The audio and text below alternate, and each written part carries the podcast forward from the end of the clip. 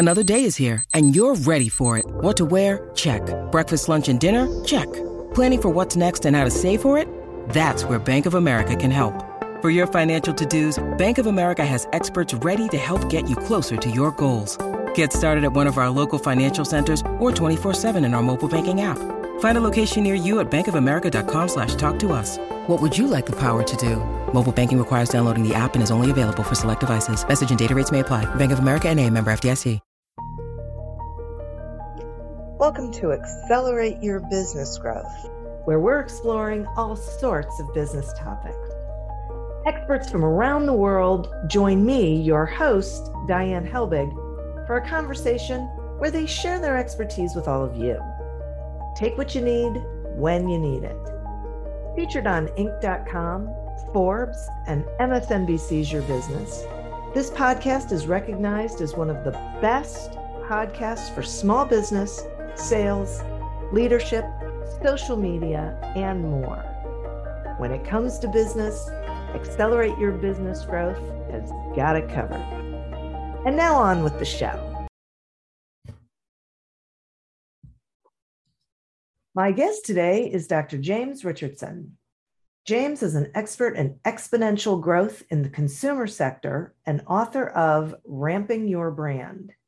At his company, Premium Growth Solutions, he works with fast growing emerging brands such as Once Upon a Farm, Dr. Squatch Soap, JuneShine Hard Kombucha, and Proven Skincare. Thanks so much for joining me today, James. Thanks for having me, Diane. Absolutely. So, uh, we're going to spend some time talking about exponential growth. And I would love it if you would explain to the listeners what exponential growth is, please. Sure. So basically, it's growth where the rate of growth annually keeps changing. so um, it's not fixed. Uh, visually, you may recognize it uh, in a curve that you might see at a skateboard park. And that's a curve that's called a quarter pipe ramp, okay. um, where it starts off really shallow and then suddenly gets really steep, right? When it hits the wall of the, the, the bowl. And that's for skateboarders, that's either a vert wall or, or a quarter pipe ramp. Very difficult to go up those.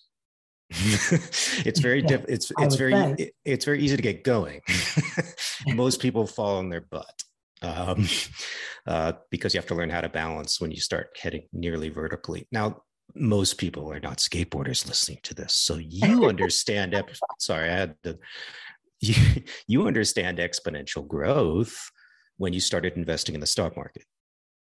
Ah. Because hopefully someone sat you down or you went on the Google net uh, and learned about the fact that there's something called a compound interest rate, right? So basically, every month you're in the market, um, the say you have a you have a principal balance, and there's an interest rate that's accruing on an uh-huh. annualized uh-huh. basis or a monthly basis, however you want to calculate. It's actually a daily basis, and as long as that's positive, you keep making more and more money, and your balance actually grows. Um, and if that interest rate changes, uh, you can suddenly, like many of us saw in the last 12 months, suddenly wake up one day and log in and you've made a gobsmack amount of money doing nothing. Yeah. So that's passive income via exponential growth when the return on your investment capital is accelerating very quickly. So I work with folks who are in consumer packaged goods and they're exponential growth is very hard to get, but it keeps happening. And so I wrote a book about it because I wanted to figure out how to how to make this how to how to share a mental model for pursuing this more rationally than just sort of praying. Which um, is not a strategy. No, not really. But the um, the final thing I'd say about ex- exponential growth definitionally, and it's probably the most important, is that when you run a business according to an exponential growth strategy, and yes, you can sort of plot this out, the scale of your business is going to stay really small in the first several years. And so it will appear to others that you're failing. Really? um, it's sort of like the people, the skateboarder who's on the lower part of that quarter pipe ramp. You know, that's not that challenging. yeah. If you if you can roll on a skateboard, you can make it up that because the incline's low. What happens is this: the all the money gets created the back half of the curve, and it gets created amazingly fast, so fast that people go from oh it's so sad i know oh yes business to oh my god how do i get a piece? Literally in year in a matter of like a year or two it'll happen that fast. Wow. uh, and so it's a great strategy if you're you're like my clients you're david versus the frito-lay goliath Right. who just mocks you uh, every day when they wake up Yeah. Yeah. Whether they mean to or not, but they're doing it. Right. yeah i mean they're what else can they do so Yeah. so it's a great strategy if you are doing something relatively innovative that right now most people would look at and go yeah i don't, I don't want to drink kombucha it tastes like uh, someone Yeah. liquefied sour patch like i don't want to drink that right. so it's not interesting Yeah. um, but tomorrow or maybe in a few years it might be something that's now really really cool and so if you can be the one of the leaders in doing something like that in the market using exponential growth what happens is that you you bring the thing to the mass market and you can own it and that's sort of what kind bar did about 10 years ago Okay. All right. So explain that if you would. What what did they do or how did they do it? You know, so they picked a very simple idea which is why can't we have a protein bar hmm. that doesn't look like it came out of a chemical factory yeah. Like when i open it up instead of this pressed slab of whatever i can actually see things that might be in my kitchen like an almond a raisin god forbid and if i flip it over oh that looks like a chocolate bar this all makes sense to me I know what I'm eating. Uh, yes. And it was a very simple, conceptually like duh. Um, but no one in the US, Diane, could make a kind bar in 2004 when he started. There wasn't a single manufacturing facility that could do it. Really? Nope. So he had to figure that out. Uh, and it wasn't easy. And there were problems. Uh, and several years in, they started to get traction at Whole Foods and other elite retailers. They were selling for like today, what would be 350 a bar. So it's just not, it was not for the Walmart crowd. But, Right. you know, they had to figure out how to manufacture and commercialize this thing that no one could make. Yeah. And so they had to go do it. And this created a barrier to scaling, right? It created a what I call a um, a natural uh, governor on the engine of growth, Mm. like a golf cart, hmm which is smart when you are trying to build a brand the way that I talk about in my book, Ramping Your Brand. Because in the beginning, you got to make sure that you actually have something that creates what I call um, habitual consuming fans. These are people who they try you, they quickly convert to regular usage, and they can and they actually increase their rate of consumption over time. They start having, you know, goes from like one bar a week to three bars a week to every day. you know, and and they're going from buying two bars at the grocery store to buying a case. Mm. So that journey of consumption rate is sort of like your compound industry in your in, in your mutual fund. So if you can get that, if you can create a brand and a product experience that causes that behavior to happen, every person you recruit, you add that peer principal balance, but they're actually going to go increase their rate of consumption. So now you have the mathematical engine of exponential growth.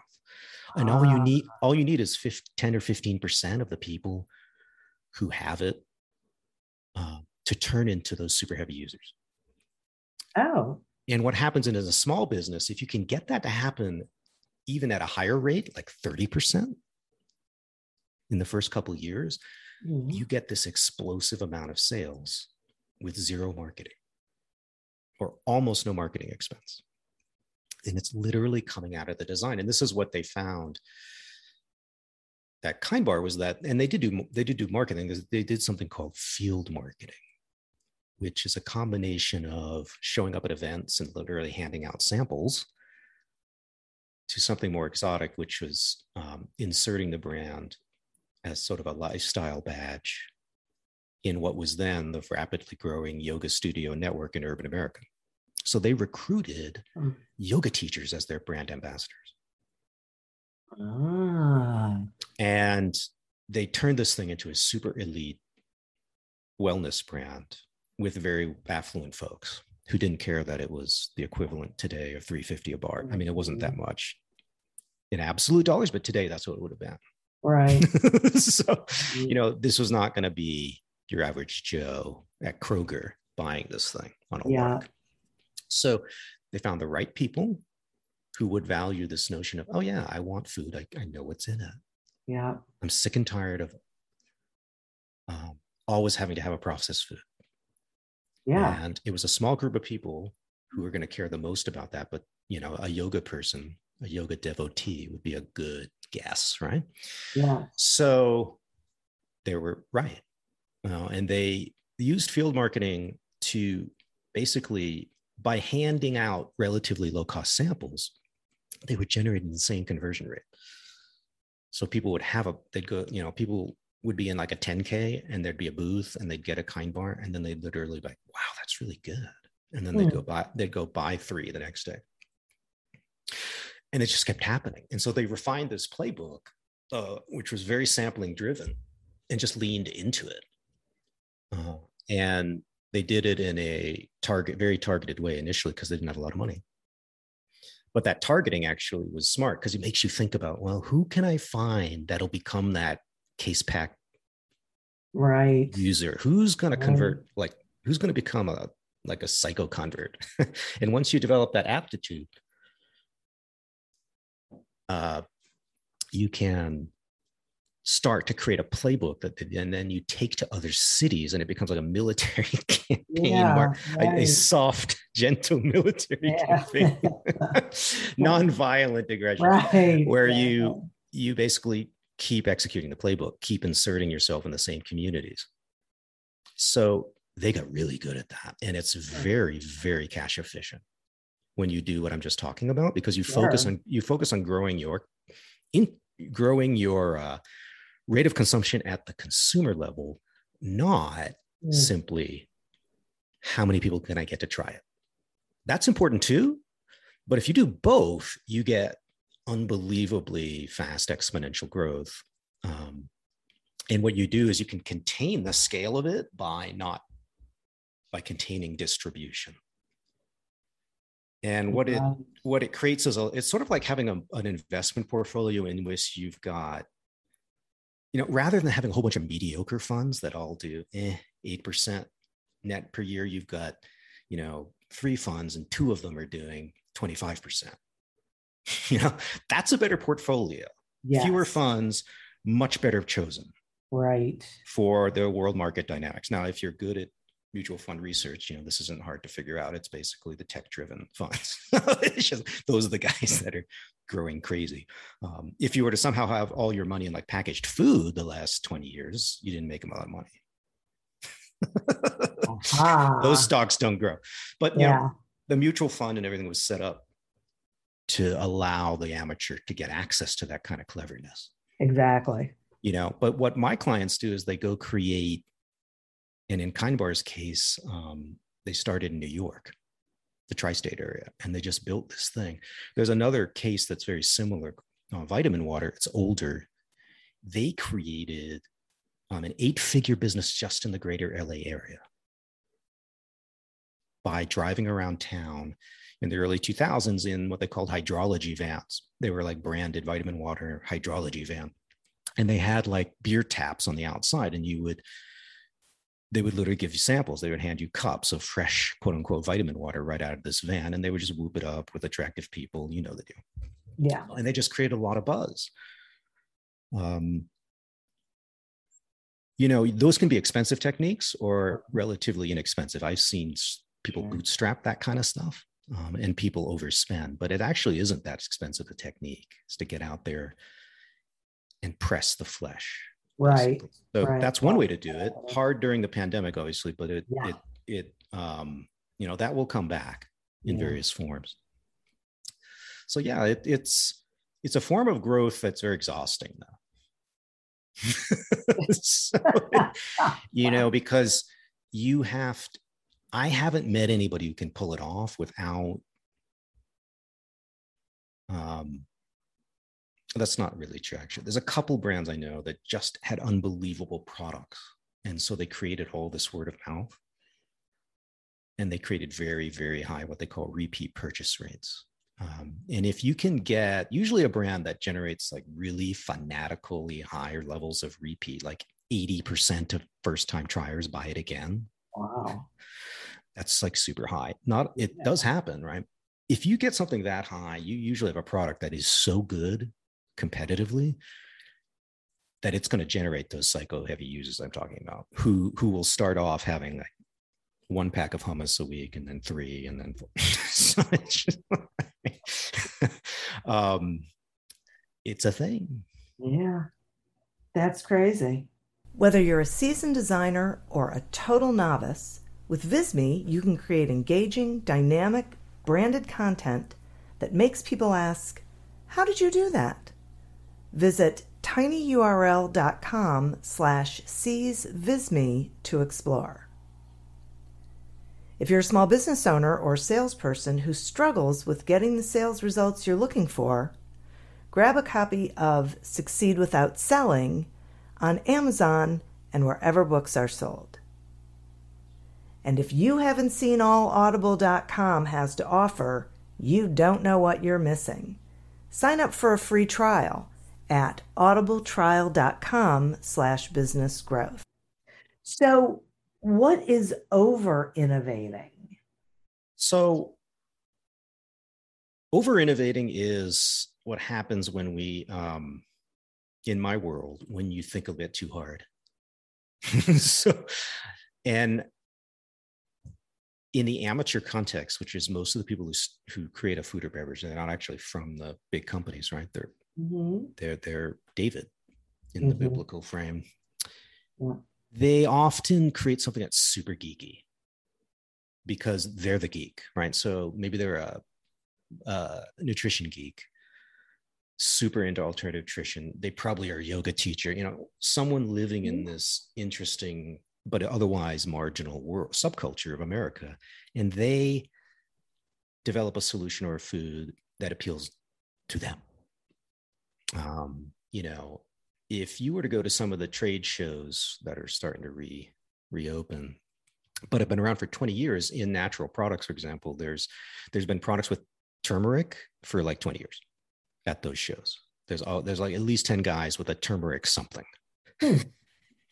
Um uh, is like not new at all like in that subculture of alternative medicine Yeah. but no one's been able to scale anything with turmeric as sort of the big symbolic ingredient, even when they put it in the brand name, because it sounds weird. No one knows how to pronounce it, for one. Ah. So most of the problem with over innovating is that people get it, they get enamored with weird and obscure things, usually ingredients, Diane. And so, and then they might add some more, right? Because they're like, well, I'm an expert. I like I'm I'm a naturopath, for example. Say that. So I'm I actually know a lot about supplements. So if I could create a beverage that could have some ashwagandha and some turmeric, and I just pile on the weird after weird after weird, and suddenly it's like this inscrutable. It's almost like a textbook in alternative medicine. It's not anything that anybody can understand.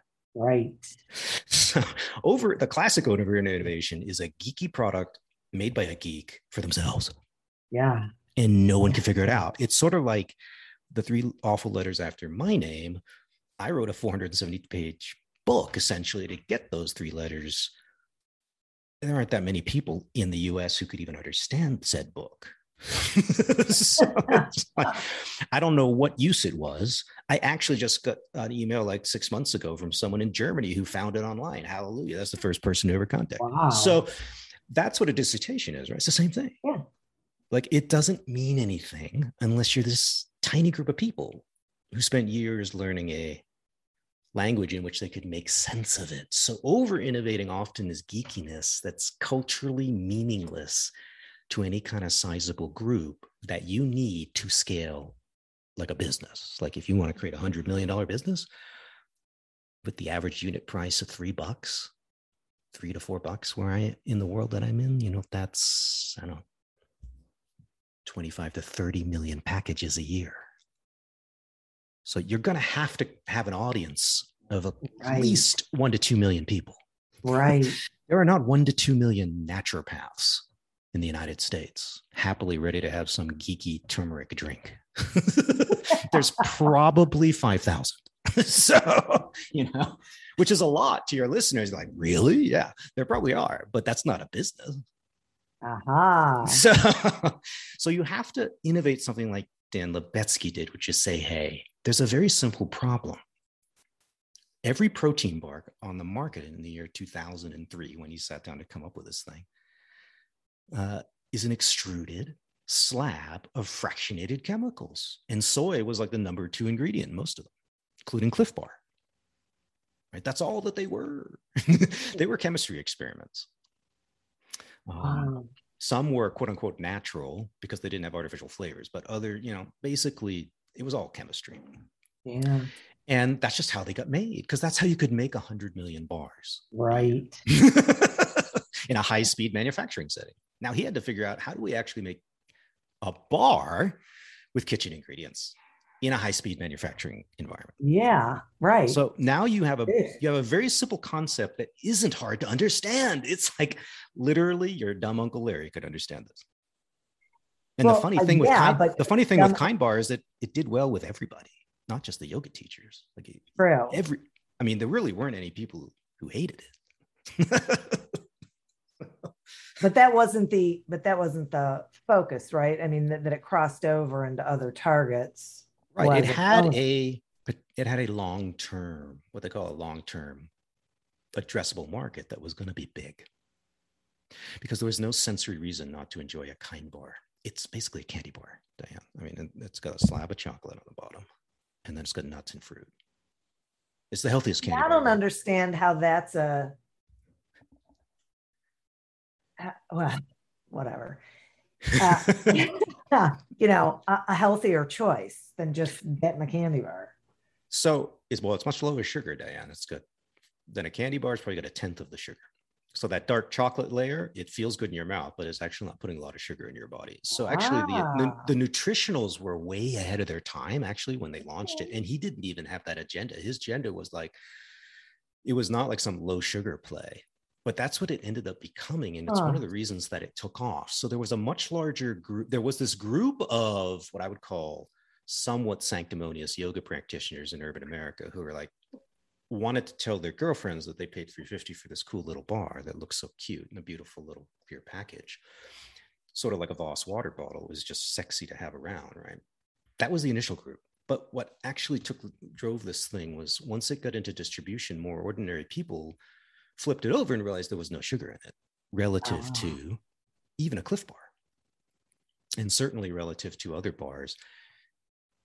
And it started to gain an audience of folks who wanted to have um, low sugar snacks but they didn't want to have them full of bad chemicals. And, and that audience is what grew over the life of that business really fast. And that ended up being the really big audience. That's the tens of that you know 20 30 40 million people are, are at play there you know that's a large audience to build a, a, substantial business. I mean now you'll find kind bar dollar store so it's like literally yeah, become right. it is it's literally become a candy bar alternative. Um, okay but but is that part of how exponential growth happens that that through innovation more people if turns out that that there's a bigger audience for it a product what what's going on is usually there is something you could call it the DNA of the original product. And it's usually the sensory experience to some degree. Mm. It could be some of the nutritionals, which speaks to multiple audiences. One of them, one of those audiences, preferably, is someone who's we might, you know, crudely call a trend-setting group, like the yoga people I was talking about. Mm-hmm. And it's mm-hmm. true now they're more trendsetters for Lululemon than food, but I mean they have done it in food and beverage. so, um, but if you can have that what I would call elite appeal to some kind of high-minded group that thinks that your brand is now a discern is like a new and discerning choice, a modern choice. But you also the same thing actually has the ability to resonate with a much broader audience later. That's actually kind of the secret sauce for design, and I, that's mm. what I help my clients with because sometimes they start off with a geeky thing and it just needs a few tweaks. Yeah, and it will be set up to explode later. I see. But my clients, as small companies, you don't have the ability, even if you had something like, even if Dan Lubetzky had been handed some brilliant analysis and said, you realize this is like an unbelievable weight management thing. It's like a 140 calorie bar with very little sugar. I mean, you should be selling this on Weight Watchers, right? I mean, he could have tried that if someone had, if it had occurred to him. Sure. But it, it wouldn't have worked because he didn't have the economics in the business to sell it for a buck 50 or a dollar. Oh. so part of my book is about how do you one reason you want exponential growth is you don't act you don't want to scale too fast because the only way to do that is slash your price and you will go out of business financially as a small business person mm. so you will go like out of business fast yeah. so part of what my book is about is a this is a great strategy when you need to keep your price really high at the beginning to survive as a small business. And in my world, people are losing money in the first three or four years. Wow, really? Like to the tune of at least five to 10%. It's painful, right? So no they're just trying to get to break even. Right. In the first couple years. And hopefully with a design and a marketing strategy or something that will unleash that exponential growth. But they've got to get over that. I call it the death funnel, where it's literally just sucking wind, sputtering. Right. and it's something that the big companies don't have to deal with because they, when they do a launch, they just allocate 50 million to it. so it just, it just boop, it goes in the budget. It's so easy. well, it's not politically easy, but Whatever. for them, cash is not the problem. yeah, yeah exactly. So I wrote the book because it's actually the smartest. It wasn't just the the, journey of undercapitalized folks like Dan Lubetzky at Kind Bar, who you know, he was not poor, but he also didn't have a, he didn't start it with 10 million. I mean, he just didn't, you know, he, he got capital later from investors, but, yeah, you know, as with most people, you got to prove that there's a there there. And the way you do right. it is you create, you create a cash flow efficient, fast turning, fast growing, exponentially growing business. And then suddenly people are like, yeah, I want in. And then the investor cash helps um, fund the growth, but also helps you fund the price, what I call price relaxation, allows you to relax that price. Wow. And, and the weird thing about my industry, it's, and it's fascinating to me because I'm an anthropologist. So I was trained in the study of symbols and meaning, right? And, and that's a lot of what I do, right? Like, how do we find symbols that will attract cool people? Yeah. But also be ones that can go mainstream later with a bigger audience. That's not so easy, but I would think but the reality is, price is so powerful, like sociologically. Yeah. Um, very small changes in price in some categories in the grocery store have enormous effects on sell through. Uh, huh. Especially if your brand has built some awareness. What ha- so, for example, there are people who they knew they'd seen Kind Bar and they'd had it, but they were they were like, "Oh, I don't, I can't afford that. Right. I can't, I can't keep having that." And so they literally waited, Diane so no, seriously, and they it it, it would have been like years of in-store advertising. They'd seen it. They're like, God, that looks really good, but I'm not going to pay three dollars. And that's usually that larger group. And eventually, when you get down to like 250, 225, suddenly they're in. Huh. And so that's part of the strategy too for exponential growth is pacing that pricing so that you're you're high enough to attract the, the most gonzo motivated who usually become heavy users really fast. And then you can finance your price relaxation so that you can get to that next audience who's not as motivated. But they will for if you just slash the price like 30%, they're in. And then there's another group, the Walmart crowd, you know, if you cut it in half, they're in. so but you have so, to be able to produce it for far less. Uh, yeah, but you can't just start. You can't. Yeah, you just you can't when you're a new brand and no one knows you. You can't just show up at like Kroger and slash your price. Right. It people don't even know you're there, so it doesn't have yeah. the fact. Right. so it's this weird. There's all these variables you have to manage. Huh. But if you do it intelligently, um, using principles in my book, you can definitely create a winner. Interesting. And what is the power of focus when it comes to entrepreneurs? So, I mean, this may be a more, not all your listeners want to create exponential growth, I would imagine, because it, it's per, you can be perfectly happy as a business person growing geometrically. Yeah. Nothing wrong with that. The power of focus, I think, is more broadly relevant message for folks. And that is once you've found an offering, whether it's a service or product, that is generating profitable cash flow, either growing uh, or, or you know, steady, um, you need to stay focused uh, on the thing that you know is actually working. So if you can use what they call objective key performance indicators as a small business person, uh, and my industry has its own, and you know other industries have their own specific ones. What I often see people do as entrepreneurs, that they because a lot of them are kind of attention challenged, mm-hmm. is that if they don't see the growth quick enough in in um, otherwise profitable business, yeah. in which they're not doing a couple other things right, like marketing, they'll just launch another service or a product. Yeah. Yeah. So they'll cha- they'll use innovation to make up for the fact that they didn't actually optimize this otherwise really profitable thing that was working. So you've got to at some point look at the KPIs and say, all right, I got to focus on this thing because it's profitable, it has mm. potential. I've seen evidence that it has potential to grow. And now I've got to work on all the other elements of business strategy. So in my world, we call them the four P's of strategic planning. You know, price, product, promotion, and placement is uh, very complicated in my world because of retail. Uh, the reality is that if you don't just pick one category, like yogurt, and ruthlessly focus on a limited set of products in, in your brand, in yogurt, you, I guarantee you, as an organization, you will not be able to, as a small company, focus on those other P's that are necessary to create exponential growth, right?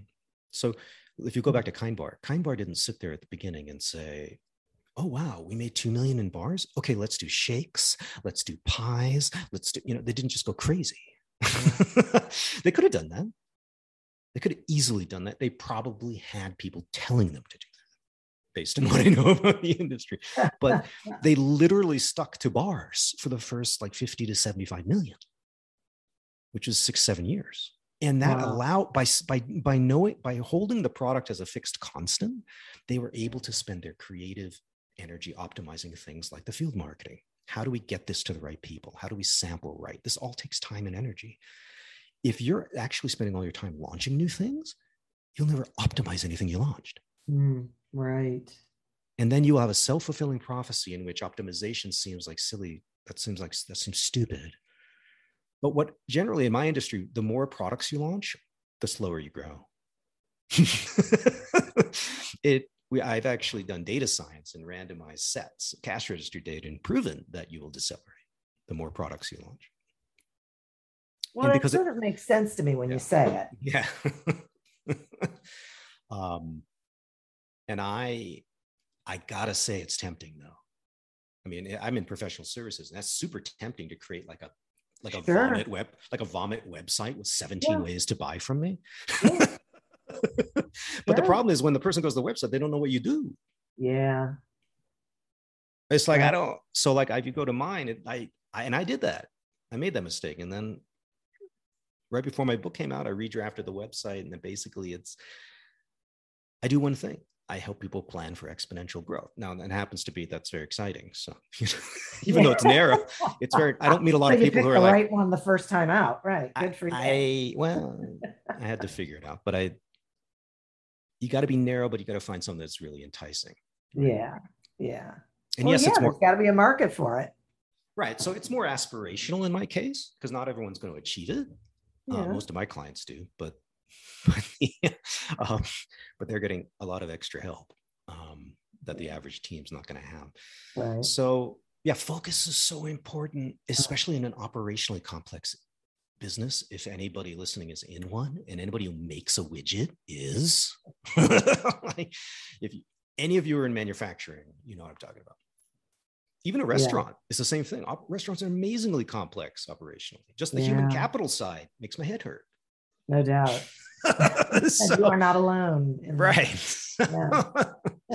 I, every time I go through Dairy Queen, I'm like, this is the right model. Yeah. All they sell is one thing, comes out of one machine. Right. You order on one side, you drive around, you pick up. At least yeah. that's how they do it in Arizona because they don't sell food. so ah, literally just blizzards all day long. Nice. how hard can that be?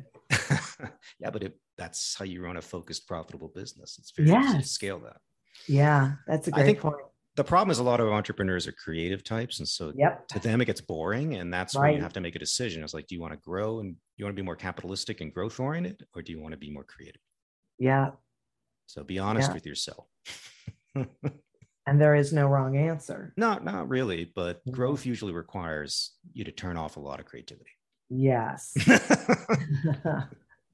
yes, that is true. What I always say is you can do anything you want to do, you just can't do it all at the same time. Yep. So that's why parking lots were invented. right? well, James, this has been so great. I really I appreciate the information and the examples. You know, using kind bar as an example was so helpful to to wrap my head around this. Thank you so much for joining me here. Will oh, you yeah. Um, will you share with the listeners, you know, how they can get your book, how they can find you, all that great stuff? Yeah, you can uh, go to rampingyourbrand.com, which is my book site. Uh, and actually, if you go to the show notes and click the link there, there's a special landing page for listeners yeah. And the day the show launches, it'll be discounted to nine ninety nine on Amazon. Oh, great. So I'd love for folks to, even if it's not for you, but a friend, um. Love folks to get a copy. You can also download a free excerpt there too. Nice. Well, that's excellent. Thank you so much. I appreciate it. I think this was really valuable for the listeners, especially in these days when we need to be innovative, but we also need to understand what works and what doesn't work right. and right where our energy is best spent absolutely absolutely cool yeah. thanks diane thank you thank you for tuning in to this episode of accelerate your business growth a production of evergreen podcasts discover more episodes of this podcast and explore others at evergreenpodcast.com as always continue to prosper, and be curious. And if you're looking to get your sales strategy headed in the right direction, pick up a copy of Succeed Without Selling on Amazon or wherever books are sold. Until we meet again on another episode of Accelerate Your Business Growth, goodbye and good day. Do you love news about LinkedIn, Indeed, Google, and just about every other recruitment tech company out there? Hell yeah. I'm Chad. I'm Cheese. We're the Chad and Cheese Podcast. All the latest recruiting news and insights are on our show, dripping in snark and attitude. Subscribe today wherever you listen to your podcasts. We, we out.